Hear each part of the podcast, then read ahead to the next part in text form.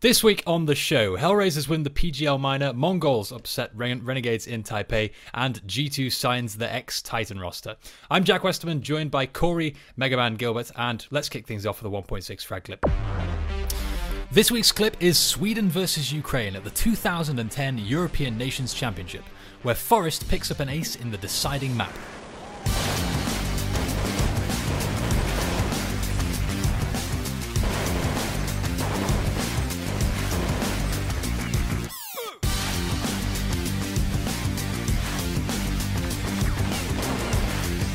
Sweden would win the match and the tournament after beating Ukraine for a second time in the grand final.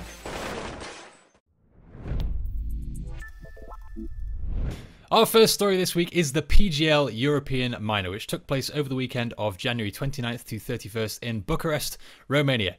Now, Mega Man, this was a uh, $50,000 tournament, $30,000 to the first place team, but of course, more importantly than that, it uh, grants the winning team a spot at the main qualifier for MLG Columbus, which takes place a little later in 2016. So, let's get Group A up on the screen to begin with. So this is uh, the group with eFrag, Penta, CG, and LDLC White, and I think it's fair to say straight off the bat that uh, eFrag kind of dominated this group. They they finished top. It was a comfortable win. They beat the second place team Penta 16-3 and 16-7 in that kind of uh, that that best of three. I think they played so. Kind of run us through this group a little bit, Corey. How, how did you see this going? Is this the dominant performance you expected from eFrag? This is pretty much exactly what I figured was going to happen in Group A. Um, eFrag has found uh, success in the past. 2015 was actually not too terrible of a year for them. They had a number of different tournaments that they uh, placed pretty well in, uh, mm. regardless of the the stature of the tournament. They got third at the Acer Predator Masters, losing to Hellraisers in that tournament. Ended up winning seven thousand dollars on that one. So, a number of different tournaments. This was actually their biggest um, biggest tournament prize pool that they had actually won so far um, in their uh, stretch as a CSGO team. So I would say that probably Group A ended the way that it was, you know, on paper looking to be. Now, eFrag obviously a little bit more dominant in that performance against Penta than was probably expected. Mm-hmm. Um, would have figured that that BO3 would have been a little closer. Matches maybe a 2 0 for eFrag, but a little bit closer on the score. Uh, 16 to 3, 16 7. I mean, those are, you said it right, dominant performance. All right, and we should also talk about the two other teams in this group. I mean, we associate Swedes and Frenchmen with being phenomenal at CSGO, but CG and LDLC White just couldn't seem to get through in this group. Um, LDLC lost both of their games. CG only got one map off Penta, I believe, but in the end it wasn't enough. Is this uh, just not a good tournament for these two teams, or are they not ready for this cali- caliber of play, do you think? Um, well, I would say I was actually a little bit disappointed with LDLC White. Um, they have found success at some of the smaller uh, leagues, smaller tournaments, and stuff that they have played in. Yeah. Um, weren't able to get it together in this tournament. And actually, adversely, I know we're talking about Group A, but Group B, again, the two Swedish teams that were over there also uh, out in groups. So not a very good showing from the from the lower tier Swedish teams uh, or LDLC White in this matter. But um, you know, probably see them bounce back from this and start to pick up the pace again because LDLC, like I said, they've had success in some of the other uh, avenues that they have gone through at least last year. So definitely see them doing better in the future. But this was a little bit of a disappointing event for those two teams. Absolutely. All right. Well, you mentioned Group B, so let's jump over and, and talk about that a little bit. This was the group with uh, the two European teams, the two Swedish teams, Hellraisers, Pixelfire, Den D or Den Double D. I'm not sure uh, how you pronounce that. Lemon Dogs. And uh, the first thing we should talk about here is that marathon game between Pixelfire and Den D. So that was what 41-38 on Mirage and 16-5 on Train. I mean, hell of a Counter Strike match. I know you've done some research on the longest uh, matches prior to that. Yeah. Um, but just walk us through that game. Surely that's that's a, a, hell of hell of a loss for the Swedish roster, right? Man, uh, whichever team came out on the losing end of that, that's just a complete just punch to the morale. I mean, that's just it's it's really really rough. It's not very often that you actually get to see a match where the top fragger in the server gets 82 kills. Yep. I mean, that's an absolutely ridiculous performance. I mean, Dead Fox ended up plus 24 at the end of that matchup, and I believe he's the AWPer for Pixel Fire. And um, all of the comments that I had read about this matchup, you know, even watching it live, Dead Fox is, was an absolute monster, and Pixel Fire looked really, really good. Then DD again, they looked great on Mirage. They just couldn't get it done. And one of the things that a lot of people have commented on was the fact that, you know, they had the advantage in this map. They had, you know, they were looking really, really good going through in the beginning of this, and then Pixel Fire brought it back, and then it's just this brawl back and forth through overtime, back and forth and back and forth. And Dead Fox and Barbar from Pixel Fire were very, very impressive uh, in this tournament, and they did a sensational job. Plus 18 for Barbar on that ter- uh, on that match as well, and just really, really crazy stuff. 100 rounds played in that BO3 that's nuts. Yeah, that's a hell of a stat. The other thing we should talk about, the last thing we should talk about for Group B is uh, Hellraisers. They won the whole group, uh, and they're probably the best known team in the group, maybe the whole tournament. Did they play like they were the best known team at this event? Um, yeah, I mean, at least in groups they did. Um, I mean, eventually they ended up going to to win the whole thing. So mm. obviously they, you know, stayed true to their name. Uh, the other team that I would probably put up there with you know notoriety between Hellraisers would have been Penta. Um, E-Frag again has a little bit of notoriety behind them, but Hellraisers was definitely probably the favorites to end up taking this whole tournament. So uh, seeing them 2-0 in the groups, pretty much standard, um, and then seeing them move on to the brackets and do well there as well was uh, pretty much what we expected to see out of Hellraisers, especially with the way that um, that oskar and Styko and those guys have been playing recently. All right. Well, last but not least, before we leave this topic, let's go and have a look at the uh, bracket graphic up on screen now. So, uh, yes, as you've alluded to, Hellraisers did go through the whole thing and win out. They beat Penta 2 1 and then EFrag 2 1 in the grand final. Uh, they are, of course, the only team to qualify for the major qualifier qualifier out of this event. In your eyes, were any of the other teams worthy of uh, potentially winning a spot at the major here? I would have definitely put EFrag up there. I think that they had themselves a hell of a tournament. Um, you know, again, you can you can look at the the way that everything unfolded. I mean, they ended up going two one against Pixel Fire in the uh, in the bracket or in the group st- or pardon me in the bracket stage, yeah, and then losing two one to Hellraisers, the eventual champions of it. So they put up a fight against them as well. Um, granted, the maps were a little bit topsy turvy when it went into the grand finals. I think it was like 16 to 11 on the first map, 16 to 6, and then 16 to 6 the other way.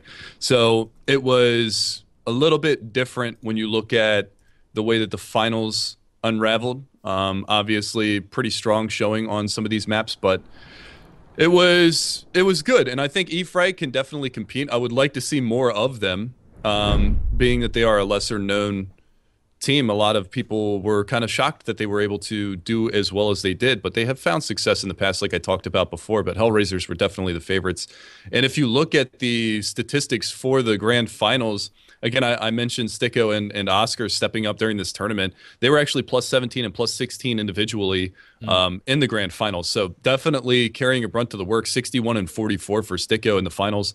Very, very strong performance from him. But adversely, on the other side, EFrag actually had the top fragger in that series, and that was Bubble. So again, on both sides of the spectrum, they had players that stepped up in a big way and uh, definitely shows that EFrag has potential to compete with some of these other teams. It's just that they weren't able to seal the deal and get it done in the long run. All right, well, let's leave that there. That was the PGL European Minor, which took place in Bucharest, Romania. Congratulations once again to Hellraisers who won. And before we move over to topic number two, let's check in with Miss Harvey to see what CS fact she's got for us this week. Thanks, Jack. When Counter Strike was first released in 1999, there were only four official maps Siege, Mansion, Weapons Depot, and Prison. Since then, many more have been added to the game. The oldest map that still exists today is CS Assault. It was first released in Beta 1.1 and has been used in every version of Counter-Strike except Condition Zero. The oldest map to be used in every CS game is Militia. That was also designed by, back in 1999, released in the third beta, and has been used in every version of the game since. So if you feel like running through some of the oldest corridors in Counter-Strike, load up Assault or Militia and remind yourself what the game used to be like 17 years ago. Thank you very much, Steph. Uh, Corey, are you a Assault fan, a Militia fan at all? Absolutely, man. That's where the uh, the old pub roots come from back in the 1.5 days.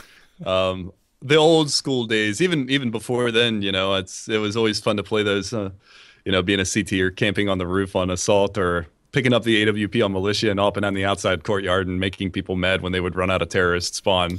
So always fun. Yeah, really pissing people off. Yeah, sounds good. Yeah, of course. the old the old pub trolling. All right. Well, our second story this week is IEM Taipei, which took place uh, understandably, in Taipei, Taiwan. This was uh, the Asian minor for MLG Columbus, take and took place from January 29th to February 1st. Once again, $30,000 up uh, for the first place prize, but two spots at the Columbus main LAN qualifier instead of just the one this time around. So we've got Group A on screen. This was the group with Cyberzen, Chiefs, Risky, and MVP Karnal. And uh, Cyberzen and Chiefs were the two teams uh, to advance from this group. Now, Cyberzen really made a made their mark on this group. I think it's fair to say, Mega Man. Uh, they beat Risky 16-10, Chiefs 16-4. Now, I don't know too much about any of these teams other than the fact that Risky, uh, excuse me, Chiefs is kind of that second place team in Australia. So, how much can you tell us about this group? Um, my knowledge on them is pretty limited myself, but I can say that Cyberzen was the favorites to actually win the group. Um, they've found success in the past as well. Chiefs, uh, it's my understanding that they actually played this tournament with stand ins, um, which was actually quite impressive that they went as far as they did and had such success. Yeah. Um, because they weren't playing with their regular starting five, which is uh, a testament to the to the players and also the stand ins that they had.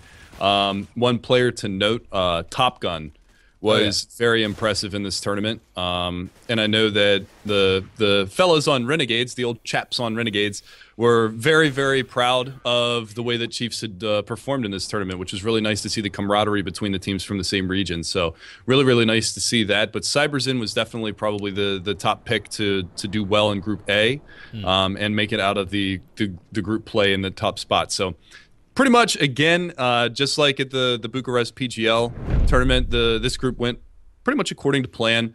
Um, no real surprises there. The only thing that I would say is maybe Cyberzen's win 16-4 over Chiefs was a little bit of a surprise, being that it was so one-sided. But um, again, I think that this this pretty much went to code. Yeah, absolutely. And Top Gun, just on that point, he's a long time CS player, right? He's, I remember him playing for Sydney Underground back in the CGS days, which was 2007 yeah. or so, right? So, yeah, long time CS player. All right, and well, uh, somebody who sorry. people would pick to play on their rugby team, I believe. oh, yeah, certainly yeah. A, a, big enough guy, yeah. Yes, he is. Uh, well, uh, the other question I have, just while we're on Group A or this, this whole tournament in general, uh, having watched it, what do you think the overall level of play was? Because it's been a while since we really kind of dipped into the Asian scene and saw what those guys were capable of in CSGO. It was great.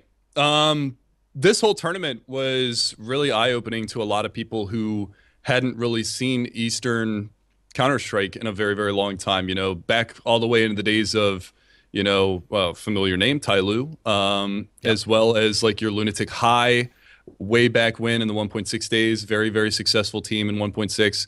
Uh, and we haven't really had that Asian presence in uh, Counter Strike Global Offensive. So it was really, really great to see these teams competing. And, you know, the, the whole hashtag CSGO to Asia has kind of started to come to fruition, which is a really, really awesome thing to see because we want this to be, it's called Global Offensive for a reason.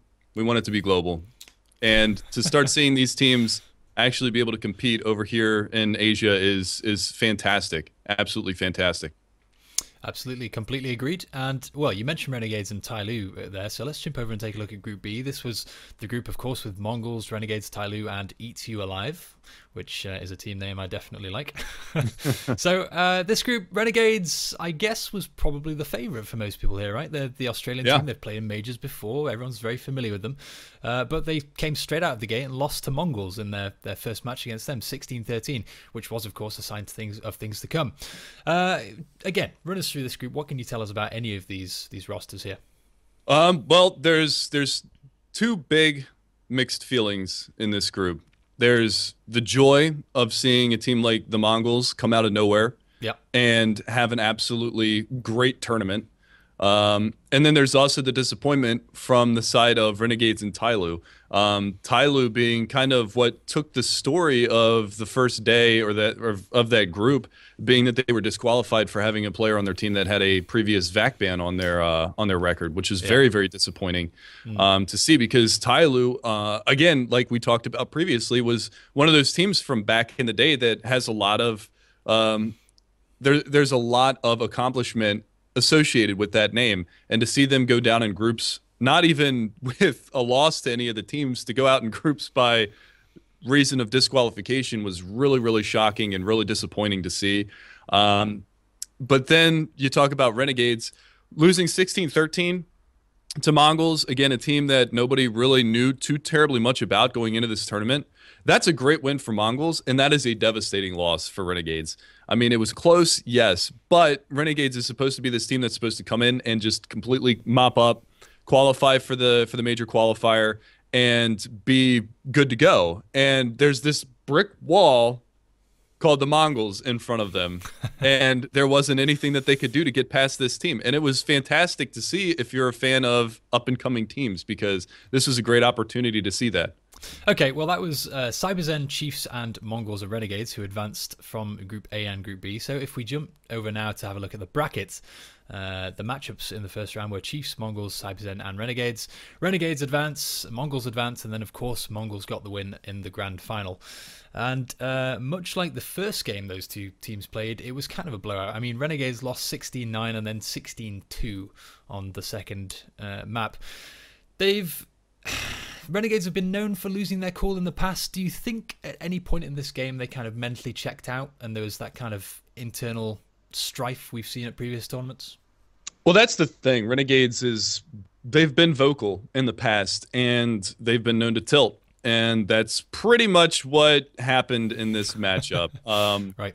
You, you can't really make too much of an argument. They were never really in it, you know, and it's really, really tough for a team. You know, we saw it with that big overtime mm. uh, in the past where it's really hard to recover from that. And case in point in this one, you know, they they lost to Mongols in the groups, and then they get 2 0 by that same team in the grand finals. And it's just really, really difficult to to keep the hype up with Renegades because, you know, you see them tilt and then it's just a wash from there and it's tough. But let's not take anything away from Mongols either. And watching those matches, the the crazy thing about it was there wasn't really anything absurdly special about the way that Mongols played. They just out aimed Renegades pretty much everywhere yeah. the entirety of the time. And that finals series actually ended up with the top four. Yeah, I said top four players on Mongols. not not all five of them. Sadly, NCL was a little bit behind, but from first to fourth, as far as the frag distribution was contrib- was concerned, five kills separated the four players on Mongols. That's impressive. That's really impressive that they were all that close in such a dominating performance. So it wasn't just like one person went off; the whole team went off. And um, one person to talk about, I know that uh, that these guys were were hyping him up at the at the LAN and everything like that, but Machine Gun Mm. What a tournament from this guy. He yeah. was an absolute monster the entire tournament. Um, but that's not to take anything away from anybody else. Zilkenberg had a fantastic tournament as well. Sugu was very, very consistent as well. Um, and these guys, they just came in and they're like, hey, we're here. Let's do this. and they end up walking away $30,000 richer and with a spot at the MLG qualifier. It's fantastic. I love seeing stuff like this. It's a great story. It's a great story. Last but not least, I've got some quick fire questions for you, Mega Man. So, quick as you can, walk me through the following news stories from the week. First of all, G2 have signed the ex Titan roster. This is great. I love this because, um, you know, obviously those players needed a place to go. G2 has got a lot of uh, kind of fame behind them now with uh, the previous roster that they had. Um, and it's really, really great seeing these guys because they're good people and good people deserve an opportunity. So they get a great chance to continue to compete with G2. Um, they're going to be able to go to a lot of tournaments with the backing, the financial backing of G2 and everything like that. So really, really good for them. Really good for the scene to be able to keep these players alive and and fighting. That's it for this week. I'm Jack Westerman, joined by Corey Megaman Gilbert. And we'll be back next week with another episode of Pop Flash.